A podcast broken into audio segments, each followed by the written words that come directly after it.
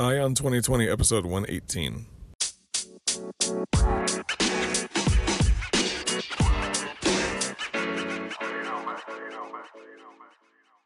Have 2020 Vision with Eye on 2020, the podcast that brings you all the news and events in the lead up to the next presidential election. I am Ray Eaton, and I will keep you up to date as we approach November 2020 with a libertarian perspective of all the candidates and their policies, along with the news. Thank you for tuning in. Now let's clear our vision.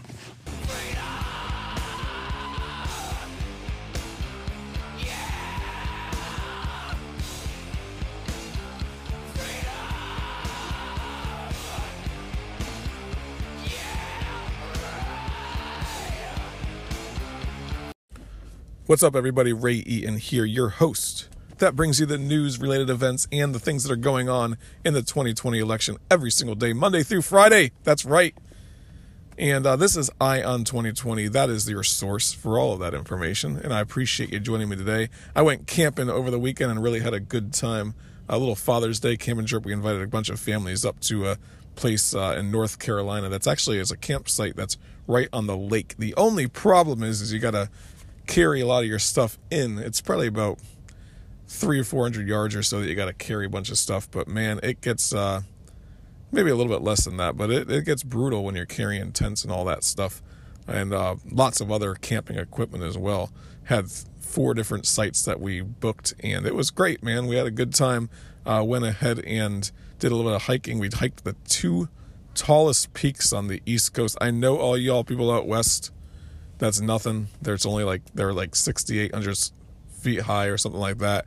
I know that's nothing for all y'all folks out west, but uh, for the East Coast, that's pretty good. It was fun. Uh, hike the two highest peaks. There's about like a two mile, two or three mile stretch in between the two highest peaks. So we went from one to the other, and uh, had a good time. Went back to the lake, went some, did some swimming and stuff, and uh, feel a little refreshed and relaxed. Kids loved it. All the kids loved it, and uh, here I am now making sure that I have the best episode I could possibly put together for you guys. And I've been actually working on this episode for a little while as well because it's starting to just the research and stuff that I've been doing for this show. It's been just the idea behind it is that why do young people really just love Bernie Sanders, right? That's that was I mean, they, they loved him in 2015. They loved him in 2016. They love him now. Uh, I remember back in 2016, my nephew, he was, I don't know, he might have been 18, 19 years old. I think he was a freshman in college at the time. And he became one of those Bernie bros, went out there campaigning for Bernie in Florida and just loved the guy. And I was, you know, talked highly of him and thought he was the greatest thing in the world. And I just wonder why millennials like this guy. So I started doing a little bit of research on that. I was just wondering and uh, that's how I came up with this show today. So uh, I've been working on it, and I figured I'd go ahead and put this thing together for you guys so that you can have an idea of why do young people love Bernie Sanders? Why is it? Why is that? So uh, go ahead though, while you got a second, subscribe to the show. First time listener. If you're coming in, you're you know you saw Bernie Sanders on this episode, you're like, holy cow, I love Bernie too. Let me go ahead and uh, and listen to this show. And if you like what you hear at the end, go ahead and subscribe to the show because I want to make sure that you can get all of the libertarian points of view as well. So if you are a Bernie supporter, you know how to talk to your libertarian friends, and you'll be know how to do that by listening to this show on a daily basis, right? Because you'll have a libertarian perspective on things. Uh, and if you are a libertarian, go ahead and subscribe to the show as well because I make sure that I put together some great content for you guys so you can know how to talk to your friends and get them to maybe change, challenge their status quo. Maybe you can uh, help them to learn about liberty, understand libertarian principles, because that's what we talk about on this show on a daily basis.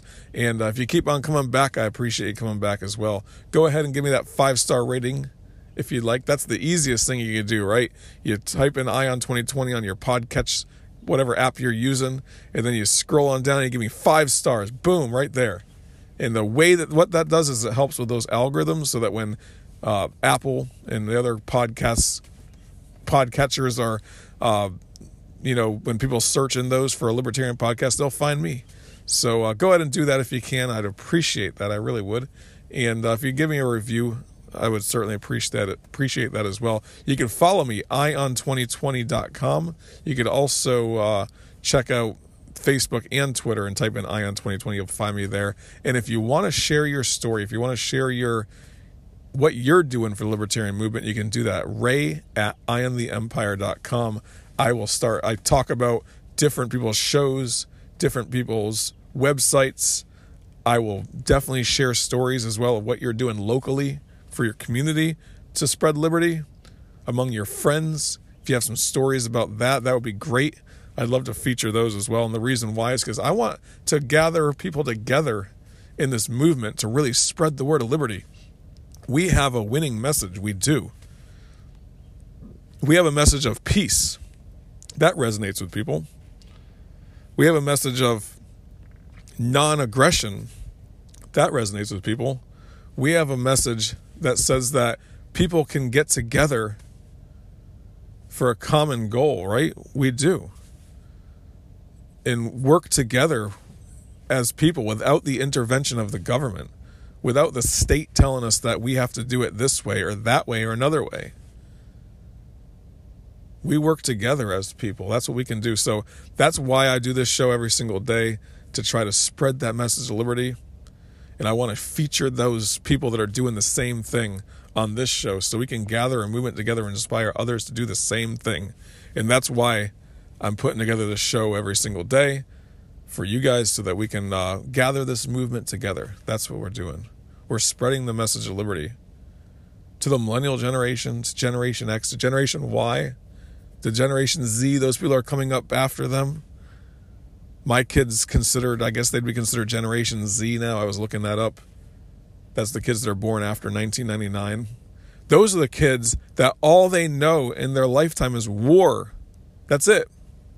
They don't remember a time before there was war. They don't remember a time before 9 11. They only know a war, like a, a, a, country that is on the war footing, that is fighting terror, that has a government that is looking for enemies everywhere they go. That's all they know.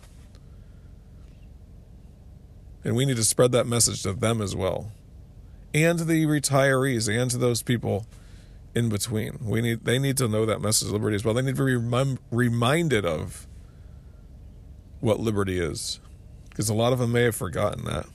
So let me go ahead and hop into the topic of the day though, and that is why on earth do millennials love Bernie Sanders?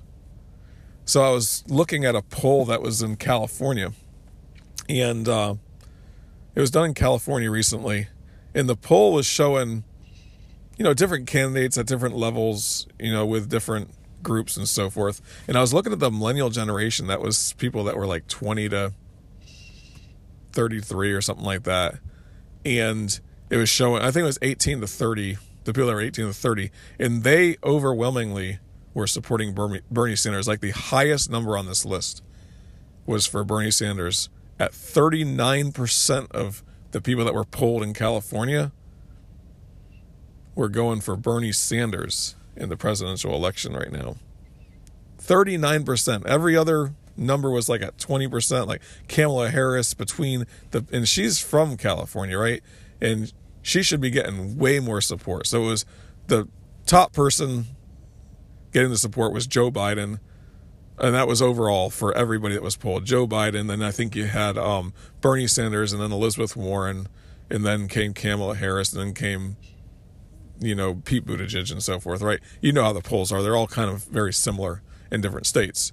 In the last show that I did, I talked about uh, Massachusetts, how forty percent of people were undecided. Well, I think in California it was more like nine or ten percent of people that were undecided. So huge difference, and both of them are libertarian or liberal bastions of you know, places where liberals feel very comfortable, right? So only like 10% of people in California were undecided. But when I started looking at these numbers, one of them stuck out to me, and it was the age groups. And on the age groups, 39% of people that were 18 to 30 were Bernie Sanders supporters. 39%. It just blew my mind. Almost 40% of people that were polled were going to vote for Bernie Sanders. And I was like, why is it that young people love Bernie Sanders? It doesn't make sense to me. Well, I don't know. I mean, that's what That was the question I had, so I had to look it up, right? And I'm going through some more stuff and I'm looking at millennials and I type in, well, why do millennials trust government? Because Bernie Sanders, he's talking about more and more government, right? That's all he's talking about is the government needs to do this, the government needs to do that. So I'm like, why do why do millennials seem to trust government so much more? And I found another poll that was done, and it showed that millennials do not trust government. Only 19% of them trust government to do the right thing. 19%. Now, during wartime, like if you look at all these different ratings for trust of government, it seems like the government is the most trusted during wartime. So, with George W. Bush, right around the time that he launched the invasion of Iraq, trust in government shoots up. Same thing with George, the the original George Bush, George Bush's father. Right, he during wartime when he initially went invaded Iraq a long time ago, in the '90s, government trust goes up to like 70, 80 percent.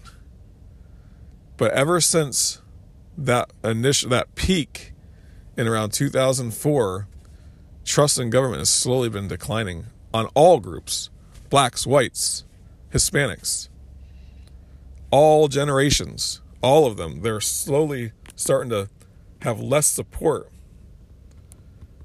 and trust in government, right? They're right now, all of the groups around you know 14 15% the millennial generation has the highest trust in government at like 19% the highest trust in government right now at 19%. Every other generation has less trust in government than the millennial generation. So they are the ones that trust the government the most, but they have very little trust in the government as a group. Very little trust in government. They do not trust the government to do the right thing. So why on earth do they support Bernie Sanders? That was my question, right?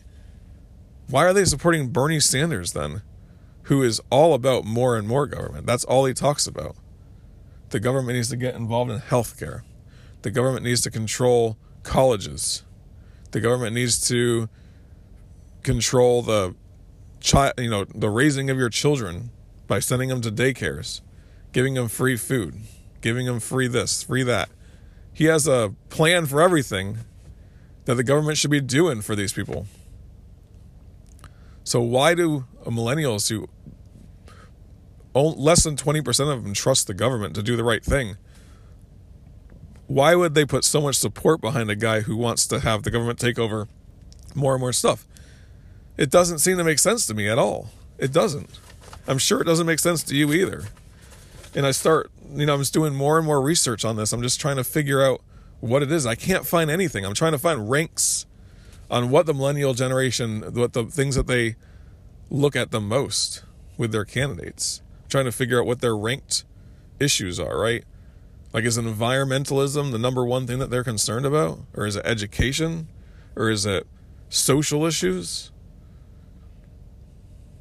I don't know. I mean, that's I was trying to find it. and I couldn't find anything on those on those ranked choices. You'd think they would do something, but I scrolled through Google and I was just searching and searching and searching and couldn't find anything really that shows what the millennial generation cares about the most. One of the things that I found it says that genera- the millennial generation they are less likely to be civic minded as a whole than the generate the other generations and that's true only because they're younger i'm sure. For example whenever you talk about the millennial generation having less net worth than the generations that are older than them. Obviously, that's true because they're younger. Younger people have le- less net worth than older people. That's just a fact, right? So that's not surprising to me when I see that. But the the the press they make it sound like there's a, that's a big issue. That that's something that is detrimental to society. That they have less net worth than the Generation X or the Boomer generation. But that's obviously true. But why do they trust government or why do they distrust government yet they're going to vote for somebody like Bernie Sanders? They're going to get support. They're going to support somebody who is calling for more government. I couldn't find too much, but I did find a little bit, and that's what I would. Let me go ahead and talk about that. So, one of the one of the articles that I found it says that Bernie Sanders resonated with young people because he talked about holding government accountable. And he does. He talks about that consistently that government needs to be held accountable for their actions and da da da da, all the crony capitalism that goes on and so forth. But one leader, one person, Bernie Sanders, is not going to be able to fix that. That has to be a cultural shift. That has to be a shift in the way that government does business, right? For example, the government does so much and so intrusive in our society that it has its hand in everything. So there's going to be cronyism out there. There's going to be people trying to lobby their senators, lobby their Congress people. There's going to be lobbyists in Washington. The more that the government does, the more lobbyists there's going to be. Lobbyists there's going to be. It's just the way it is. For example, someone's going to lobby for gun rights Another one's going to lobby against gun rights because they know that the government has control of that issue. Same thing with the press. There's going to be someone that's lobbying against free press. There's going to be somebody that lobbies for free press. And there's going to be a lob- there's going to be a group there that's going to try to do that. Same thing with like the ACLU, American Civil Liberties Union. They're trying to protect people's civil liberties. They do it through court hearings and stuff like that. But they're going to have an office in Washington to try to do to try to lobby their Congress people. There's going to be lobbyists. But let's get into the corporate side of that as well. The government spends a ton of money on weapons, on weapons of war. They do. They spend a ton of money on boots for soldiers. They do. On clothes for soldiers. They do. The food for soldiers.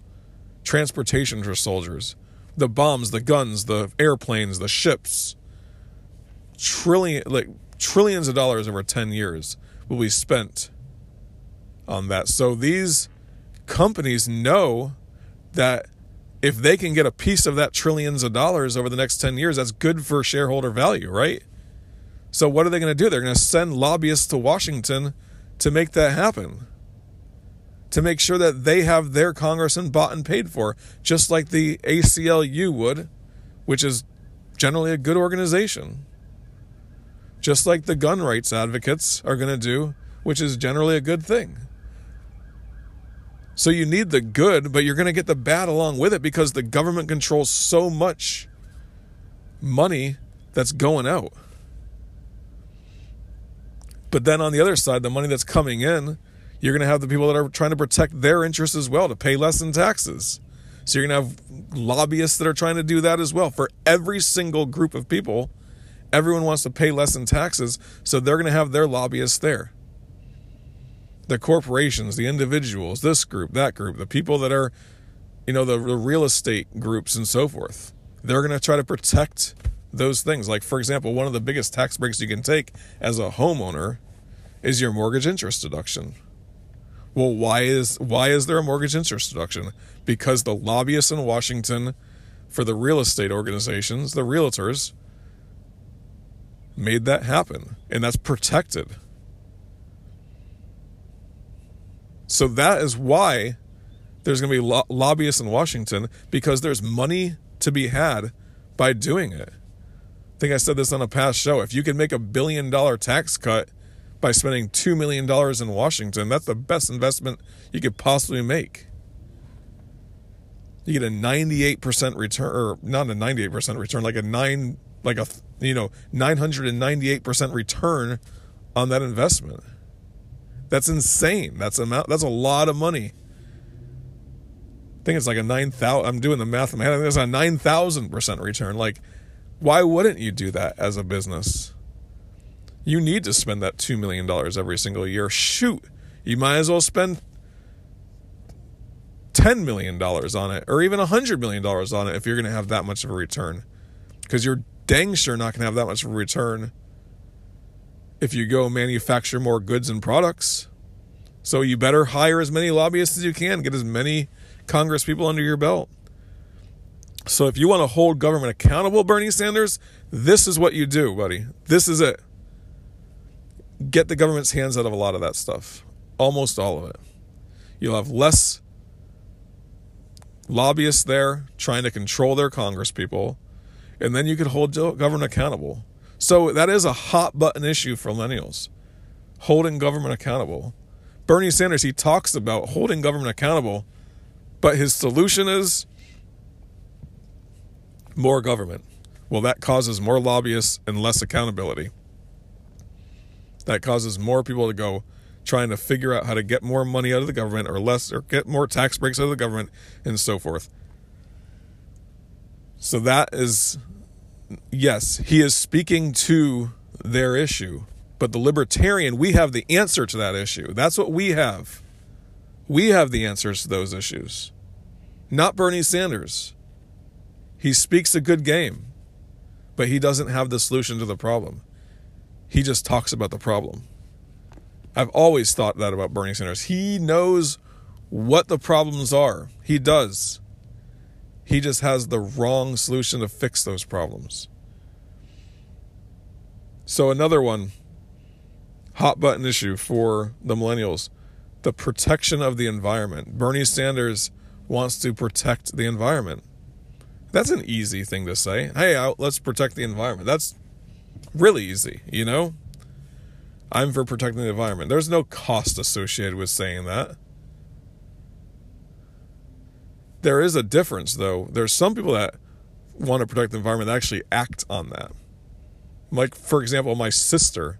I've all, I, I don't know if you guys have ever heard me say this. She's a liberal. She's uh, she's a college professor, so um, usually seems like college professors seem like they're more liberal. That's fine, whatever. Um, but she will not use paper towels in her house. She will not. She goes. There's a cost associated with her environmentalism because she goes the extra mile to make sure that they don't even use paper towels. I'm lucky to get to wipe my butt with toilet paper at her house when I go there. To be honest with you, I'm so, sometimes I'm surprised when I walk into the to, into the bathroom and there's toilet paper there because of the way that she is an environmentalist, right? She doesn't use like single use plastics. Like she has made changes to her life because of her belief in protecting the environment. So she's taken what I call free market actions to make those things happen. She even pays more for her electricity because she drives to she she buys it through this company, I guess that does some kind of carbon offsets or I can't remember exactly what it does, but they pay her electric bill with a premium because an extra, you know, percentage, I guess, goes towards making sure that she can say that she got it all through wind energy or some type of clean energy solution. Like she's taken steps in her life. There's a cost associated with that. She's willing to pay the cost though because she believes in it. But Bernie Sanders, I'm an environmentalist. I want to protect the environment. No, no, no, no, no, no. You want the government to mandate stuff you want the government to control stuff. And you know what happens when you have the government doing that? What happens with that? You get more lobbyists in Washington that are trying to get their piece of the pie. You get more people saying wind is the best way. No, no, no, solar is the best way. No, no, no, hydroelectrics is the best way. No, no, no, nuclear is the best way.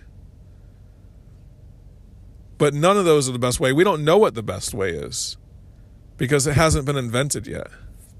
But it will happen. There's a demand for that. My sister is the proof of that. She's the demand for that. More and more people. If you, as an environmentalist group, got away from this idea that the government to do it and start taking those resources and trying to change hearts and minds, then you'll have an effect on the world. Because more demand for those products will cause those prices of those products to come down, and businesses will stop investing in the coal and the and the other stuff, and they'll start investing in clean energy solutions. And you might find out that solar power isn't the best way, but we have these wind farms, or we have this, or wind farms aren't the best way because we've figured out how to make solar so cheap. Somebody will figure it out, though, if there's a demand for it. But it doesn't need to be a government solution. But Bernie Sanders, he talks about a government solution to it. But all we know about government is that it causes more lobbyists to get up there and petition. It causes money to be invested in the wrong things. Solyndra, I think, was one of them. Like, the money is invested the wrong way. Now, that's a one example, but you can count lots of examples of t- places where the government will invest money that is not the best solution to the problem. But that's taxpayer money that's confiscated from them in order to fund something that more likely, in the case, of the Solyndra idea, that person was just politically well connected, and that's why they were able to get those that money from the government. so, millennials they want to protect the they, they want to protect the environment. We have the answers that as libertarians. We do. We have the answer to holding government accountable. We do. Those are the hot button issues for the millennials. And that's why they're talking about Bernie Sanders. We have the answers to those issues as libertarians. Another one that they say is no corporate funding, that Bernie Sanders does not take any corporate funding. Libertarians, we believe in the idea that the government should do so little that it wouldn't even matter if corporations funded it or not because corporations would not be invested in the idea of funding the government because they know they couldn't even get anything out of the government if they did. That's what we believe. So, in our ideal world, there would be no corporate funding. And if there was, it wouldn't even matter because there would be so little corruption because the government does so little. But that's our ideal world. I'm, I'm, that's a dream world that libertarians have. The real world that we live in, though, how do you how do you solve that problem?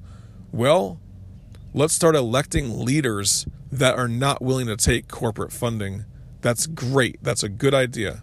That are not willing to budge on their ideology that says that the government should not be involved in certain things because it's not constitutional so no, no corporation would want to fund that person because of that. Someone like a Ron Paul who had a sign that says, "If you're a lo- basically if you're a lobbyist, don't come bother me because I'm not gonna. You're not gonna get anything out of me." And they would know that. Doctor No, I think is what they called Ron Paul, because he was willing to vote no on those things. No corporate funding. Well, my dream world is a world where you don't need cor- corporations don't need to fund the government because they do does the government does so little. And if you really want to get into corporations, I'll do a show on that as well. But um, anyway, I don't want to get too far too deep into that topic there. So anyway, the other the last issue that are hot button issues for millennials, obviously women's rights, minority rights, and LGBTQ rights. I can tell you for a certainty that libertarians have always been good on those issues. It's government that enabled slavery, made it the law of the land, inscribed it into the Constitution, made it so that if a slave did escape to the North, the Fugitive Slave Act came into effect, and that slave would be forced to be taken back down to the South and given back to its owner, to his owner. The Fugitive Slave Act was a government program. Jim Crow laws were government laws. Separate but equal. Enshrined in the laws of the land. That's what they were. Those were laws that were passed in order to segregate people. It was the government that caused a lot of that stuff. The institutionalization of racism, it was institutionalized into our government. I can tell you what, if a black person and a white person walk up to me and want to buy something from me, I'm not going to choose who's going to I'm not going to make a choice. You can both buy from me. I don't care. It's money. Money in my pocket, baby. I'll take it. It doesn't matter. Capitalism has no. There's no such thing as racism in capitalism in that sense, because the person that refuses to sell to the white person, or the person that refuses to sell to the black person, somebody else is going to spring up next door and do the same thing. Same thing with the cake situation. Bake the cake. I'm not going to make a cake for somebody that is going to I'm not going to make a cake for a gay wedding. Well, that's fine. Go down the road. Somebody else absolutely will and they're going to benefit from that. But we're making it such a big deal. We're making it such a big deal. There is no such thing as racism or sexism or homophobia in capitalism. And when I say capitalism, that's a that's a word that people think negatively of if you're not a libertarian. But when I say that, I say what I mean by that is just commerce. There's no racism in commerce unless it's institutionalized in the the form of the government. So um, the libertarians are right on that issue. Bernie Sanders, he wants to force people to do things specifically in order to say that, hey, we're not racist, we're not sexist, we're not homophobic. Look, we have laws that make it illegal for you not to serve that person. That's fine. That's fine that you should serve that person, but if you don't, that is kind of your right too. But should it be institutionalized in the way that that the baker has to bake that cake. I don't think so. I don't think so. But then again, in commerce, there's no such thing as racism in that world. There's not because somebody else will decide to bake that cake and they're going to have a competitive advantage over the person that doesn't. That's all there is to it. So the person that doesn't is going to go to business. They're going to be, they might, you know, they might have crowds come out that start picketing in front of their store. That's fine. I, I I'm okay with that. It's perfectly okay to boycott somebody. That's a free market way to get the word out there about something that is wrong. But it doesn't need to be the government that does it. It does not. But I think Bernie Sanders be on the side of the government doing it, government forcing it. Government force is always wrong, guys. It is. So anyway, we have the right we we are right on these issues as libertarians, we hold the government accountable. We protect the environment. We make it so that corporate funding isn't even a necessity anymore. And we've always been for the rights of the minorities in the in the LGBTQ community and women. We've always been for those rights. So we are right on these issues. Bernie Sanders talks about it though, and that's why he has the support. 39% of people that are in the millennial generation in California support Bernie Sanders. We have that ability to bring those people over to us. We just have to have our message clear, concise, in a, in a way that people will listen. And that's where it comes to you to make that happen. We, as a group of people, can get out there and bring this message to other people. And that's what we can do every single day. Keep on listening to the show, keep on sharing the show with your friends so I can have this message get to people, but also you can do something for this movement. I know you can. I'm going to be featuring people on this show and what they're doing. Make it a point now to be somebody that's featured on this show in a future episode, all right? And then come on back tomorrow and you'll have clear vision for 2020.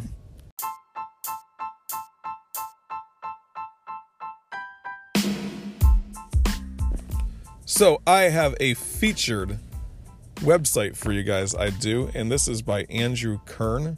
He publishes all the works on this site. It's called principledlibertarian.com. So he seeks to present a version of libertarianism that is consistently anti state, pro decentralization, and pro private alternatives while rigorously defending these ideas. And he does this through articles on his site. He has uh, different you know blog posts that he's posting on a regular basis and it seems like he is definitely a strong libertarian that has a very good point of view. So you guys should check him out. Uh, one of the articles that i found is called the standing army a threat to peace. And he goes into looks like the way that the army over time has become a standing army and also the idea that the founding fathers did not want the army to be a standing army at all times. So, anyway, check out this website. He definitely gets in some really good points of view, and I think that you guys will enjoy it, especially if you are a principled libertarian. And that is principledlibertarian.com.